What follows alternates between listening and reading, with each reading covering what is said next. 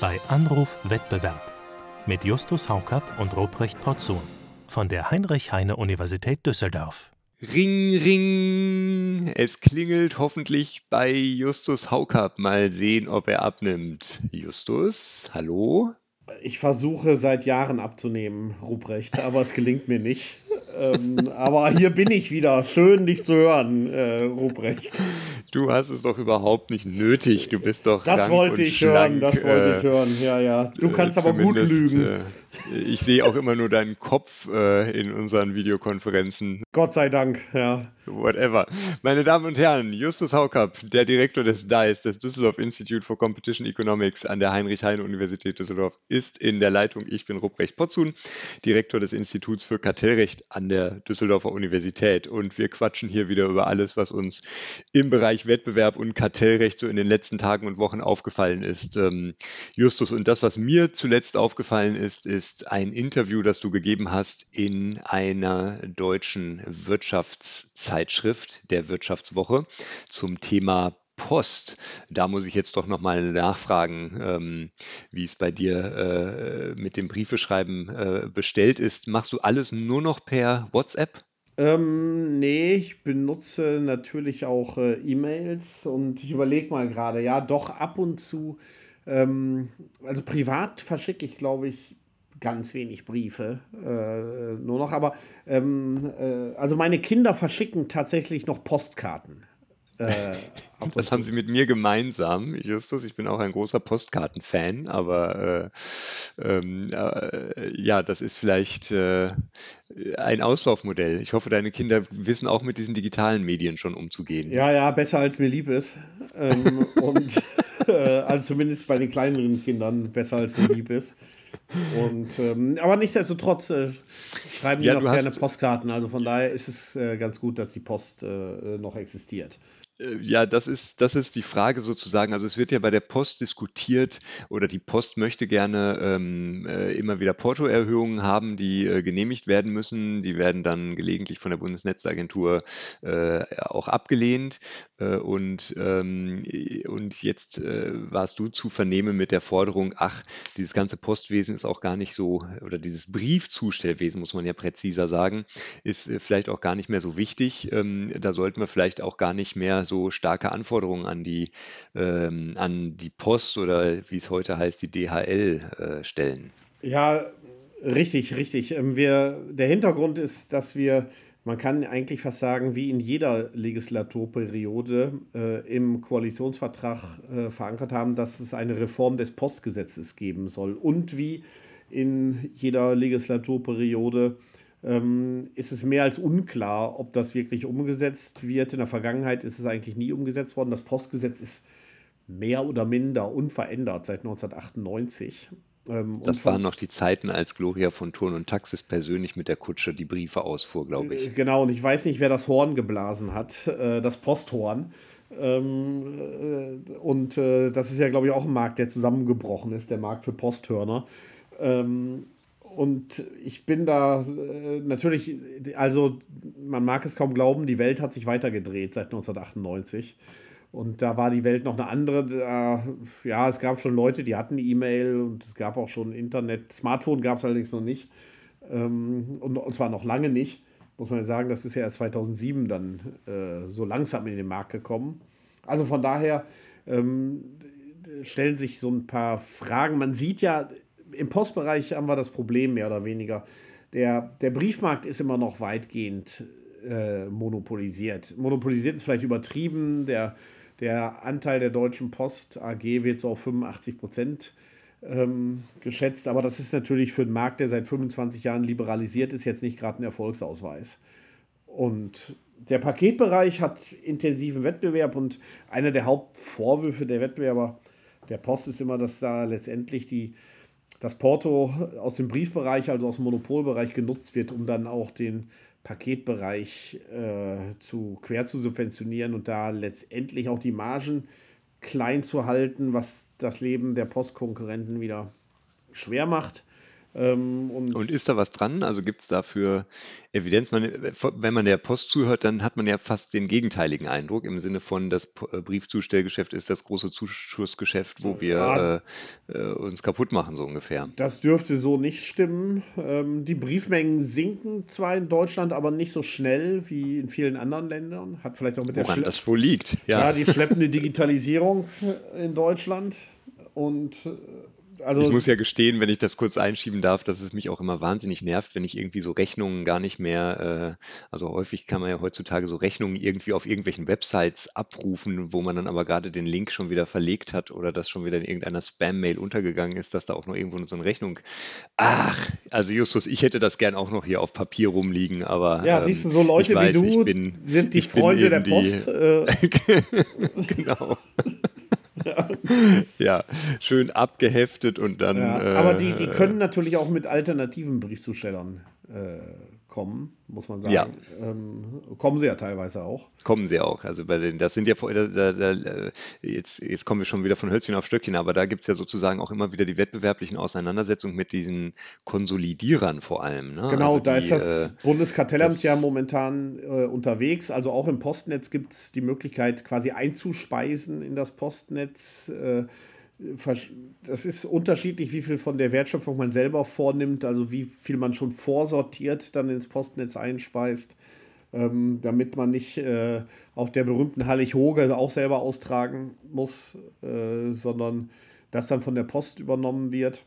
Und Vielleicht können wir noch mal ganz kurz, damit wir das so ein bisschen äh, genau. so ordentlich systematisieren und in den richtigen auf, dann, Briefkasten dann, stecken. Dann machen wir das doch mal. mal ja. Äh, erstmal muss man zwei A Dinge an. vielleicht unterscheiden. Es gibt ein Postgesetz und es gibt eine Universaldienstverordnung, die Pudel-VO.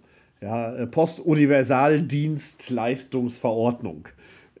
ja, also es geht jetzt nicht um gefährliche Hunde, äh, sondern um Postuniversaldienstleistungen, obwohl Briefträger natürlich auch mit gefährlichen Hunden ab und zu zu tun haben.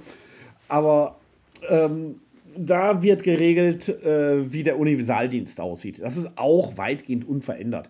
Und das ist was, was man auf jeden Fall ändern sollte. Aus meiner Sicht, da stehen auch noch Produkte drin, wie etwa die Sendung per Nachname, die sich nun wirklich, ich will nicht sagen fast erledigt hat, aber ganz drastisch zurückgegangen äh, ist. Da steht aber auch drin etwa, ähm, dass an sechs Tagen in der Woche äh, ausgeteilt werden äh, muss, dass 80 Prozent der Briefe am nächsten Tag und ich glaube 95 Prozent äh, in den nächsten zwei Tagen zugestellt werden äh, müssen. Damit hat die Post in jüngerer Zeit wohl ein paar Probleme gehabt. Also die Anzahl der Qualitätsmängel ähm, äh, oder die Beschwerden bei der Bundesnetzagentur sind sehr hoch wohl gewesen. Das ist aber alles die Universaldienstverordnung. Die ist noch nicht die ist, also die kann man auch ohne Postgesetz prinzipiell äh, ändern. Da steht auch drin, das habe ich gesagt, äh, in bebauten Gebieten muss mindestens im Umkreis von ein Kilometer ähm, ein Briefkasten stehen, der natürlich auch geleert werden muss, der Briefkasten. Also er muss da nicht nur stehen, sondern auch äh,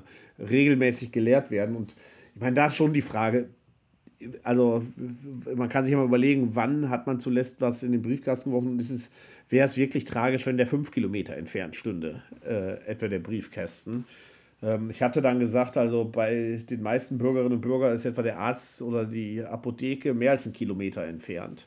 Oder bei vielen. Und das bedauern die vielleicht auch, ja, aber die meisten Leute gehen häufiger zum Arzt, als dass sie äh, Briefe im Briefkasten werfen. Äh, ja, also von daher ist die Frage, ist das wirklich noch notwendig? Ähm, ist das heute sozusagen essentiell, um kommunizieren zu können? Oder ist es da nicht wichtiger, dass wir äh, vernünftige Internetverbindungen äh, tatsächlich haben? Ist das für die Kommunikation heute nicht viel eher das, wo ein Universaldienst notwendig ist, als dass ein Briefkasten an jeder Ecke steht? Wobei das eine jetzt nicht davon abhängig ist, ob es das andere gibt. Ist nicht davon abhängig, stimmt, aber natürlich, wenn ich sozusagen schnell irgendwas äh, jemand mitteilen will, dann entweder sozusagen äh, schicke ich dir eine Mail, ich schicke dir eine WhatsApp oder irgendeinen anderen Messenger-Dienst. Äh, oder ich rufe eben an, so wie wir zwei, Justus. Genau, das klassische Telefon, Ring, Ring, ja. Äh, also, ähm, also von daher, da, da sollte man mal drüber nachdenken, ob das zwangsläufig erforderlich ist. Auch die Vorschriften darüber, wo überall sogenannte Postfilialen, obwohl das ja gar keine Filialen im engeren Sinne mehr sind, äh, ja. sondern äh, Post Shops, die irgendwo in, in irgendwelchen ja. Schreibwarengeschäften oder Supermärkten oder sonst irgendwo integriert sind. Ähm, die, da gibt es auch recht strenge Vorschriften. Auch das könnte man äh, lockern, ähm, um die, die, die Kosten da ein bisschen zu reduzieren. Und die Frage ist auch, braucht man wirklich an sechs Tagen in der Woche Post zu Hause? Die meisten werden schon gemerkt haben, dass sie montags eh wenig bekommen, weil Unternehmen samstags typischerweise nichts verschicken. Ähm, also da könnte man wahrscheinlich auch auf fünf runtergehen äh, oder weniger. Also da ist einiges möglich. Ähm, und das wird, den, das wird natürlich die Kosten des Universaldienstes reduzieren. Das, äh, das könnte man aus meiner Sicht ohne Probleme machen. Ähm, Jetzt müssen wir noch den Link hinkriegen vom Universaldienst zum Postgesetz. Oder Genau. wir haben ja angefangen mit der Pudel-VOO. Ja, Genau, also äh, das hat damit zu tun, also wir haben im, im Postgesetz, äh, der Paketbereich ist weitgehend unreguliert. Ähm, da gibt es auch Wettbewerb, da kann man sich natürlich äh, äh, diskutieren, wie intensiv der ist, aber man sieht natürlich auch durch Amazon ist der Wettbewerbsdruck eher noch intensiver und da haben wir ja in Teilen vielleicht schon sowas wie fast ruinösen Wettbewerb. Also zumindest ähm, ist es ein sehr intensiver Wettbewerb, der da wahrgenommen wird. Ähm, mit, auch wenn das eine oligopolistische Marktstruktur mehr oder weniger ähm, ist. Und ähm, ah, da hat die Post einen Marktanteil Pi mal Daumen von 40 Prozent. Ja, äh, dann gibt es andere wie Hermes, äh, UPS, äh, DPD. Ähm, ist die Frage Amazon, wie man das jetzt einsortiert in den Markt. Ähm, also wenn man die zum Markt dazuzählen würde, wäre der Postanteil wohl unter 40 Prozent auch. Ähm, das also im Großen und Ganzen würde ich sagen, da funktioniert der Wettbewerb mehr oder weniger. Ähm, Im Briefbereich hingegen nicht. Und es gibt immer diesen Vorwurf der Quersubventionierung, ist ähm, äh, äh, nicht immer ähm, äh, nachweisbar. Die Kosten sind natürlich vielfältig zuschlüsselbar, weil auch mittlerweile auf nicht ganz zwei Dritteln der Strecken oder der Zustellbezirke äh, Post und Paket gemeinsam zugestellt werden, also von demselben Menschen. Ähm, und dann ist natürlich die Kostenzuordnung auch, kann auch willkürlich sein. Ähm, und da wäre natürlich schon die Frage, ob man ein bisschen strengere Vorgaben auch der Post machen kann, was etwa die Zuschüssung von Kosten angeht. Ähm, das wäre sicherlich ein Vorteil, wenn die Bundesnetzagentur da ein bisschen mehr Handhabe bekommen äh, würde, äh, um den Wettbewerb das wäre zu dann im, Post, äh, Das wäre im im Postgesetz Postgesetz zu regeln. zu Also- regeln. Da müsste man die Bundesnetzagentur ermächtigen, das zu tun. Genau. Ja, ja. Also ähm, ich entnehme daraus sozusagen, äh, wir wollen äh, Wettbewerb im Briefbereich stärken, Ja. auch wenn es ein äh, Bereich ist, der gar nicht mehr so stark ist. Ja, Und äh, oder oder oder Ich- müsste also man da nochmal differenzieren heute- sozusagen zwischen den verschiedenen Du, ich äh, hatte, Leistungen? ich hatte, ähm, also vielleicht an der Marc Feist, äh, damit er hier nicht äh, unser Producer ausfällt, ich muss noch einen Transparenzhinweis geben, dass ich schon mehrfach gutachterlich für die Wettbewerber der Post äh, tätig war und natürlich nur deswegen überhaupt für Wettbewerb bin, äh, wer mich kennt. Ja, sonst wäre ich natürlich für das Monopol. Äh, ja, also das ist völlig interessengeleitet, dass ich hier mich plötzlich überraschenderweise für Wettbewerb ausspreche.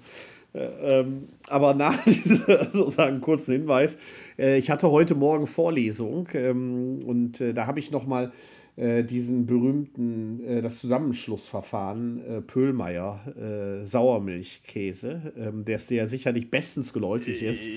Ja, ja, sicher, sicher. Ich ähm, überlege gerade, also- bin gespannt, wie das, wie der verschickt wird, Nee, der der- das- Sauermilchkäse. Also der Sauermilchkäse ist ja den meisten Bürgerinnen und Bürgern eher unter dem Namen Harzer Roller äh, bekannt. Ja, und ähm, damals wurde ja ein Zusammenschluss der einzigen beiden Molkereien, die Harzer Roller äh, hergestellt haben, untersagt. Ja, und ich glaube, auch das ist ein schrumpfender Markt, äh, der nicht allzu groß ist. Ja, und jetzt äh, könnte man sich natürlich fragen, brauchen wir denn da Wettbewerb? Äh, ja, und der Harzer Rollermarkt ist noch kleiner sogar als der Briefmarkt äh, in Deutschland. Ja, aber wir haben ja nun äh, die Entscheidung getroffen, dass abgesehen von Bagatellmärkten äh, vielleicht wir doch dass die grundsätzliche Verständnis haben, dass Wettbewerb da, wo er möglich ist, auch äh, äh, dienlich ist äh, den Verbrauchern.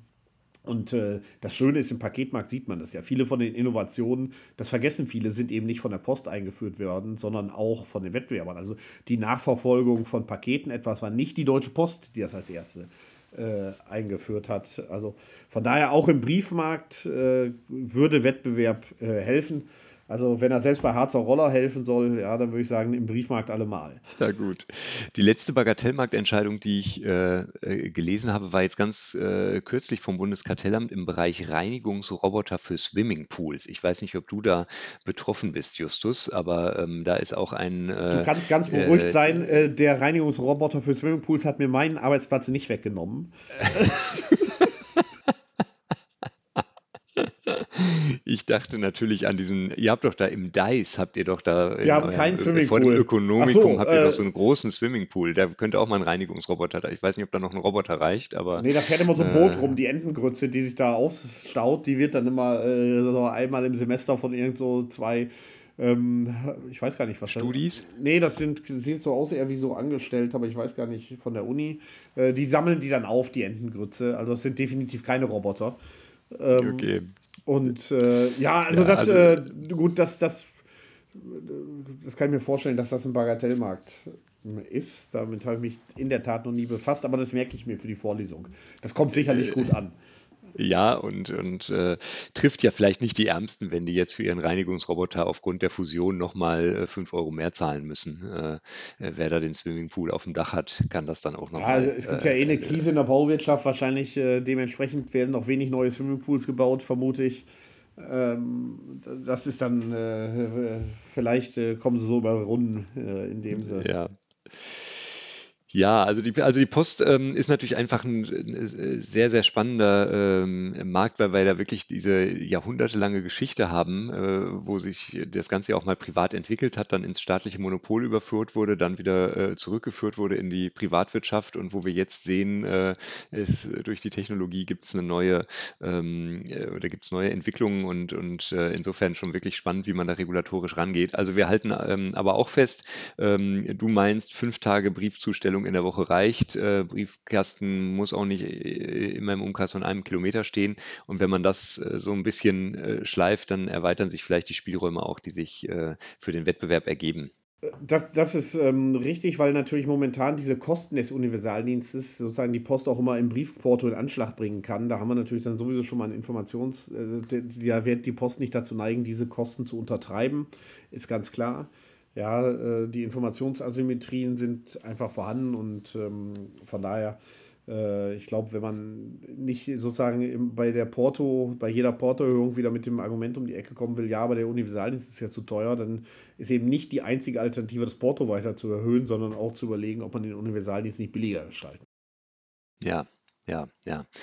Ähm, wir waren ja äh, schon gestartet in dieses Thema mit dem, äh, mit dem Hinweis auf die Digitalisierung. Äh, vielleicht können wir da auch nochmal äh, ganz kurz einen Seitenblick auf die Entwicklung der letzten Tage und Wochen werfen, weil wir in Sachen Digital Markets Act weitergekommen sind. Äh, zum einen dadurch, dass die Europäische Kommission, die, das ist jetzt schon, das ist ja fast schon wieder verjährt, aber die Europäische Kommission hat ja die Gatekeeper äh, festgelegt, also diese sogenannte Designation äh, hat stattgefunden und wir wissen seither, welche Unternehmen überhaupt dem DMA unterfallen und zwar mit welchen äh, zentralen Plattformdiensten. Also das äh, muss ja beim DMA, musste das ja vorher festgelegt werden, welche sind überhaupt die betroffenen Unternehmen. Ähm, und, ähm, und das ist jetzt festgelegt und innerhalb der Unternehmen gibt es dann bestimmte Dienste, die erfasst werden und solche, die nicht erfasst werden. Ähm, also diejenigen, die besonders wichtige Torwächter des Internets sind, die unterfallen eben ab äh, März nächsten Jahres den Verpflichtungen aus dem DMA. Manche dieser Verpflichtungen gelten sogar jetzt schon, ähm, äh, nämlich zum Beispiel die Meldepflicht für ähm, Fusionen oder die Anzeigepflicht für Fusionen.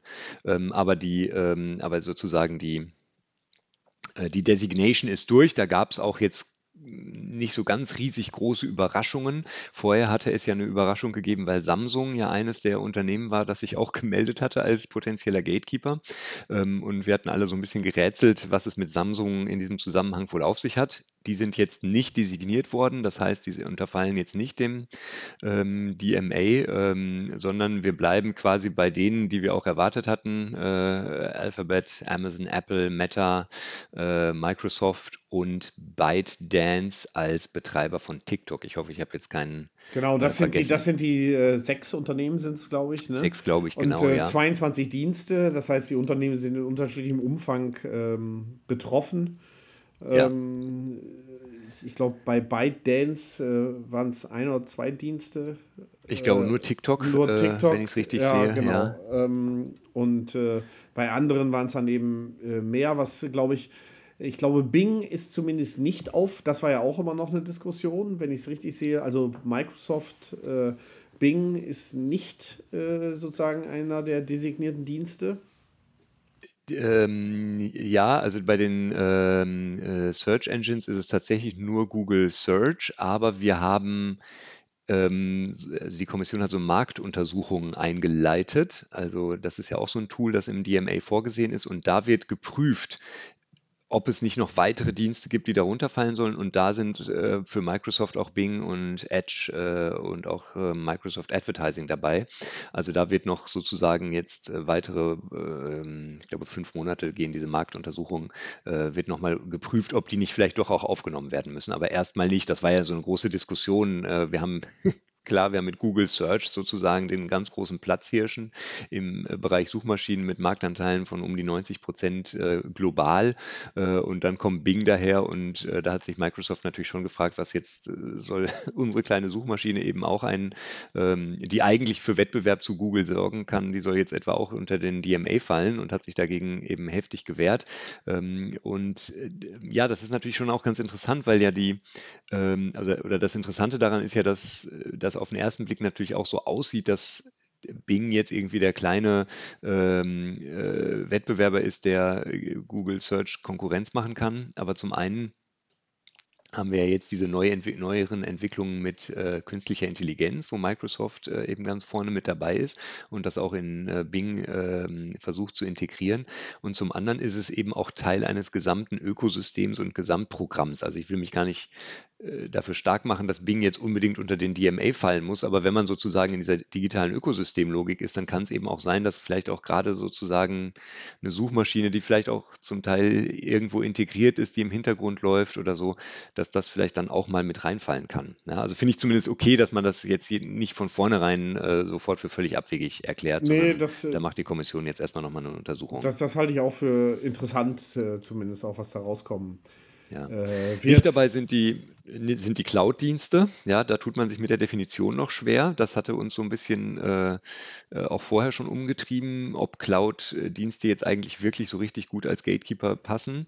Ja. Und was auch nicht dabei ist, sind die virtuellen Assistenten. Also auch da äh, also Siri, Alexa und so, die sind alle außen vor geblieben äh, beim DMA, was vielleicht auch ein Hinweis darauf ist, dass das einfach doch noch nicht so abgegangen ist mit den äh, Dingern oder dass deren kommerzielle Bedeutung als Torwächter eben doch nicht so groß ist, wie man das auch vielleicht noch vor wenigen Jahren äh, erwartet hatte. Ja, das kann ich mir gut vorstellen. Ähm, bei den Cloud-Diensten ist es ja, da haben wir zwar auch irgendwie so eine oligopolistische Marktstruktur, muss man sagen, aber natürlich ist das da, ich kann das nachvollziehen, weil das doch irgendwie ein Markt ist, auf dem ein gewisser Wettbewerb äh, existiert. Äh, wenn auch zwischen den großen üblichen Verdächtigen, äh, hätte ich gesagt. Aber ähm, da sehe ich auch noch nicht sozusagen, dass da die gleiche Macht ausgeübt werden könnte wie bei einigen diesen anderen Diensten. Ähm, weil ich da nicht so richtig erkennen kann, warum ich dann so abhängig sein sollte von einem und nicht zum anderen gehen könnte. Äh, ja, es ist auch so ein bisschen die äh, Problematik, dass diese Cloud-Dienste ja eigentlich nicht so sehr als Plattform Struktur arbeiten, was für den DMA schon eigentlich kennzeichnend ist. Also du nee, bietest eigentlich, eigentlich eine Leistung eigentlich bei irgendjemandem, aber da wird nicht was zusammengeführt, wie es jetzt bei äh, ja. äh, YouTube oder so der Fall also ist. Also die ne? großen also Netzeffekte sehe ich anders. da auch nicht. Ich sehe da vielleicht, dass genau. es da Economies of Scale oder sowas gibt, das glaube ich. Ja, aber ansonsten ähm, ist das ja mehr wie ein, wie ein Warehouse, hätte ich gesagt, wie so ja. ein Lager.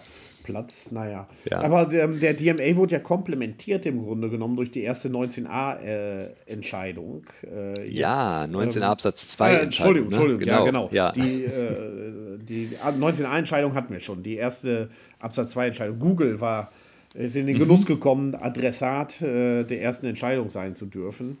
Ähm, ja, das, das Bundeskartellamt hat ja, glaube ich, in der Entscheidung mehr oder weniger äh, den Namen Facebook durch Google substituiert und äh, dann die Entscheidung. Oder wie ist das, äh, Ruprecht? Ja, so, ich glaube, das ist schon eine sehr treffende äh, Zuschreibung. Also unsere Hörerinnen und Hörer, äh, ihr kennt ja alle den äh, Ach, duzen wir Facebook. Jetzt? Wir duzen ja, so, oder? Hatten ah, wir das nicht letztes Mal so? Ich äh, müsste sonst noch mal in unsere Audio-Mitschrift ja. äh, in die Transkription schauen. Nee, nee also Marc, Marc schon im Kopf. Also du bist hier übergriffig. Äh, okay, wir dann duzen nicht. sich, also äh, lieber Herr Feist. Äh, nee, wir duzen uns, du bringst doch alles durcheinander. Achso, wir ja. duzen, ja, okay, äh, gut, also. Ähm, Aber äh, ich kann dir auch das Sie anbieten, wenn dir das. Bitte dieses, äh, bitte dieses hanseatische Sie. Ja, ja? Okay. Ruprecht Sie, könnten Sie bitte äh, ja. und so weiter. Ähm, ja, das, äh, die, unsere Hörerinnen und Hörer äh, kennen ja die Facebook-Entscheidung des Bundeskartellamts. Die war ja gestützt auf Paragraph 19 GWB, also noch so richtig klassisches Missbrauchsrecht. Und dann hat man ja in Paragraph 19a Absatz 2 Nummer 4 A hat man dann quasi so die Ratio dieses Falles ähm, ins in Gesetzestext gegossen und jetzt hat man den 19 Absatz 2 Nummer 4a auf Google angewendet und gesagt, Google darf äh, die Daten äh, aus verschiedenen Diensten nicht zusammenführen und das war auch sozusagen der Punkt in dem Facebook-Verfahren, ja, dass man sozusagen Datensilos haben will oder die Möglichkeit haben muss, Datensilos zu schaffen. Es sei denn, es gibt eine klare, informierte, äh, ausdrückliche äh, Zustimmung ähm, der Nutzerinnen und Nutzer dazu.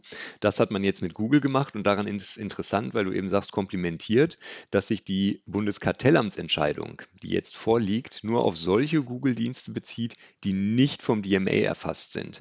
Ja, und da sieht man ganz schön dieses Zusammenspiel von DMA und 19a, über das wir ja auch hier schon gesprochen haben und das insgesamt sehr umstritten ist, wo das, wo jetzt offenbar Kartellamt und Kommission, das wird in der in den Mitteilungen dazu auch sehr betont, ähm, eng zusammengearbeitet haben und man eben sieht ja, das Kartellamt macht jetzt, deckt jetzt den Bereich ab, äh, den ähm, den die Kommission mit dem DMA äh, nicht erfassen kann. Ja, das eine ist dann Regulierung, das andere ist Kartellrecht. Äh, äh, ja, okay. Und, ähm, aber, aber es fügt sich jetzt sozusagen äh, irgendwie zusammen. Ja, das äh, gut. Als Ökonom glaubt man sowieso an die Arbeitsteilung. Ähm, und äh, das zeigt sich ja jetzt, äh, zumindest ist es insofern interessant, dass wir jetzt ein bisschen besser verstehen, wie die Arbeitsteilung äh, zwischen Bundeskartellamt oder nationalen Kartellbehörden äh, und dem DMA oder der Europäischen Kommission äh, sein wird. Und es wird auch nicht streitig werden, es sind Verpflichtungszusagen, also äh, die da verbindlich gemacht werden. Das heißt, Google hat da zugestimmt. Insofern ist es sehr unwahrscheinlich, dass es da nochmal irgendwie zu Gericht geht ähm, und dann irgendwie überprüft wird, ob das eigentlich kompatibel ist mit dem DMA oder so. Also das ist jetzt, glaube ich, schon mal äh, ja, ein Flock, den das Amt eingeschlagen hat, wo es auch nochmal zeigt, wir sind jetzt mit unseren Entscheidungen, äh, äh was haben wir jetzt, Oktober 2023 fertig und äh, bei der Kommission dauert es jetzt noch. Robert, klär mich mal kurz auf. Könnte da eigentlich irgendjemand an anderes klagen als Google äh, gegen Ja, das äh, ist eine gute, das ist eine gute Frage. Bei diesen Verpflichtungszusagen ist das sehr umstritten. Also du müsstest äh, in irgendeiner Form beteiligt und betroffen sein. Und ähm, da müsste man sich jetzt nochmal genauer den Fall angucken, ob da irgendjemand unmittelbar betroffen ist. Also wenn wir die EuGH-Rechtsprechung zugrunde liegen, da ist ja dieses Klagerecht relativ stark eingeschränkt worden. Ich müsste in der deutschen Rechtsprechung, müsste jetzt mal überlegen, wo da zuletzt entschieden wurde über Klagerechte von Dritten. Aber es ist jedenfalls bei Verpflichtungszusagen, also der Betroffene stimmt ja zu. Ähm, da ist eine Klage dann äh, nicht zu erwarten. extrem unwahrscheinlich. Ja. Und, ähm, und äh, dass jetzt Dritte unmittelbar davon äh, betroffen sind, kann mal der Fall sein, aber, ähm, aber äh, wird wahrscheinlich auch im Vorfeld irgendwie äh, so äh, gedreht worden sein, dass jetzt da nicht irgendwie jemand drunter leidet, der dann direkt in seinen Rechten verletzt ist. Ja, Robert, ansonsten, ich habe in dieser Woche äh, noch äh, unter der, in der Rubrik Trifft den Hörer ähm, einen unserer geschätzten Hörer äh, getroffen. Äh, ist das, wird das jetzt der Aufreger der Woche? Oder, ja, wir kommen so, so eine Mischung. Ja, der, der, den Aufreger der Woche habe ich nicht getroffen. Äh, aber du hast völlig recht. Also derjenige, der äh, von uns entlehnt hat, den Aufreger, nämlich der Hanno Bender. Äh, seines ah, Zeichens ja. ähm, äh, Redakteur bei der Lebensmittelzeitung und äh, berichtet dort äh, über Kartellrecht unter anderem. Ähm, auch und der. Da gibt es ja in der Lebensmittelbranche auch immer genug zu berichten. Also die ja. Manuwender gehen da Woche für Woche die Themen nicht aus, ja. Und nee. der macht das natürlich auch super. Also das muss man auch wirklich sagen. Das stimmt und da äh, geht es jetzt um das Thema, das die Verbraucherschutzverbände anscheinend vorgeschlagen haben, dass man eine Preistransparenzstelle für Lebensmittel äh, einrichten äh, soll. Äh, also, also so ähnlich wie den Spritpreisrechner. äh, den viele ja schon kennen. Äh, also dann gibt man so in seine App ein, wo gibt es jetzt die günstigste Butter? Ja, oder meinetwegen auch Harzer Roller, hatten wir ja schon mal heute. ja. Und, äh, die, die App wird ein Verkaufsschlager. Das, äh, also die, die brauche ich auch. Die Harzer Roller Vergleichs-App. Ja, nee, also ich weiß, es soll, glaube ich, eine App für alle Lebensmittel dann äh, geben. Ähm, Am besten betrieben von einem äh, einzigen Anbieter, ja. Nee, wahrscheinlich vom Bundes... Äh, ich weiß nicht, ob das Bundeskartellamt dann wieder die Daten einsammeln soll über... Ähm, nun gut, äh, bei Benzin ist es ja recht simpel. Da gibt es im Wesentlichen drei Produkte, also Diesel, E5 und E10. Ähm, ich weiß nicht, wie das dann da aussehen soll, ob das Bundeskartellamt dann, wie viele Lebensmittelprodukte mag es geben? 100.000? Äh, oder so äh, einsammeln soll. Die gibt's doch allein, die gibt es doch allein im Müsli-Regal, diese 100.000. Ich glaube, ja. da greifst du noch zu, äh, zu niedrig. Ja, ja. Also, nee. ja, das, äh, genau, also passt eigentlich ganz gut zum Aufreger der Woche. Ähm, da bin ich mir nicht ganz sicher, ob das eine, was für, ob das eine brillante Idee ist. Nee, eigentlich glaube ich, dass es eine ziemlich unsinnige Idee ist, muss ich zugeben. Äh, also, äh, aber die Auseinandersetzungen im Lebensmittelhandel sind ja, äh, also ich meine, du, du kennst dich da viel besser aus als ich, aber da, also jede Woche ist wieder irgendwas los. Jetzt gab es ja auch wieder Auseinandersetzungen um die Frage, wer listet wen aus dem ja. Regal aus. Edeka hat, war gegen irgendjemanden, glaube ich, vorgegangen. Kellogg's. Äh, gegen Kellogg's diesmal, okay, ja, und äh, in, in harten Preisverhandlungen offenbar, wo man dann sozusagen mal dieses oder jenes ähm, Instrument zum Einsatz bringt, was vielleicht auch einfach ein Zeichen von Wettbewerb ist, äh, äh, wenn man eben mal äh, die Bandagen äh, oder, oder sozusagen zeigt, ähm, welche, ja, was man kann. Also ist sehr, ist, sehr, ist jedenfalls sehr interessant. Ich, ich kann es nicht so recht beurteilen, nee, was es, da passiert. ist spannend, aber, aber ja, tendenziell haben wir natürlich in Deutschland schon, würde ich sagen, durch diese sehr, sehr starke Rolle der Discounter äh, einen relativ intensiven Wettbewerb äh, im Lebensmittel. Handel. Ähm, äh, und wir haben auch nicht Preise, die sich äh, wie an Tankstellen 20 Mal am Tag ändern. Äh, so dass man äh, sagen könnte, die Verbraucher wissen ja gar nicht, wo sie hingehen sollen, weil die Preise sich dauernd ändern. Äh, das ist eher nicht der Fall. Auch wenn Einkauf aktuell, habe ich gelesen, wird jetzt eingestellt. Ja, also ich weiß jetzt nicht, wie du deine Wochenenden gestalten wirst, Ruprecht, in naher Zukunft. ja, dieses hochwertige Informationsprodukt nicht mehr in deinen Briefkasten kommt, da sind wir schon wieder bei der das Post. Kam bei mir, also jetzt kam bei hier fügt eh sich ja alles ja. zusammen, ja. Ja, ja, ja, ja, ja. Ähm, das kam bei mir eh nie. Das, das, ja, ich habe auch so einen äh, Aufkleber auf dem Briefkasten. Also ich habe, genau. äh, aber äh, also tatsächlich, wie auch immer, das sind ja gedruckte Preise. Also die muss man dann ja auch ein paar Tage lang anbieten. Man kann ja nicht sagen, äh, innerhalb der nächsten 30 Minuten wird dieser Preis gelten. Äh, also von daher, da bin ich, ich bin skeptisch, ob das irgendeinen Sinn macht, äh, muss ich sagen. Aber in Österreich soll das demnächst ausprobiert werden. Deswegen ist es nämlich gar nicht so äh, abwegig, darüber mal nachzudenken. Aber ich kann mir nicht vorstellen, dass wirklich alle Lebensmittelpreise da erfasst werden. Das wäre eine unglaubliche Bürokratie wenn das passieren sollte. Ich weiß nicht, ob man sich dann auf ähm, irgendwie die 100 attraktivsten Lebensmittel konzentrieren wird äh, oder so. Aber also äh, wissenschaftlich, glaube ich, spannend. Äh, ob das den Vielleicht Verbrauchern erstmal mit dem erstmal mit dem Harzer Roller als Probeprodukt ausprobieren. Ja, ja das wird, werden die in Österreich nicht machen. Das kann ich dir verraten. Ja. Dann mit dem Vorarlberger Bergkäse. Ja, ja das, das wäre äh, vielleicht eine, äh Aber der schmeckt ja sogar. Ja, ähm, Justus, äh, wir werden das verfolgen, wie auch viele andere Dinge. Und äh, in zwei Wochen sind wir dann wieder da. Ja, genau. Ähm, dann äh, schalten Sie auch wieder ein, wenn Sie äh, Ruprecht Portion Ring Ring hören wollen, äh, sagen. Oder wenn wollen. der Postmann zweimal klingelt. Ach, ganz, meine Güte, ganz. Das ist ja fantastisch hier, wie sich alles zusammenfügt. Also, liebe Hörerinnen und Hörer, ja, ich wünsche Ihnen äh, vergnügliche 14 Tage, bis wir uns wieder hören. Ähm, und äh, ja, freue mich natürlich auch wieder mit dir zu diskutieren, Ruprecht. Jawohl. Tschüss. Tschüss.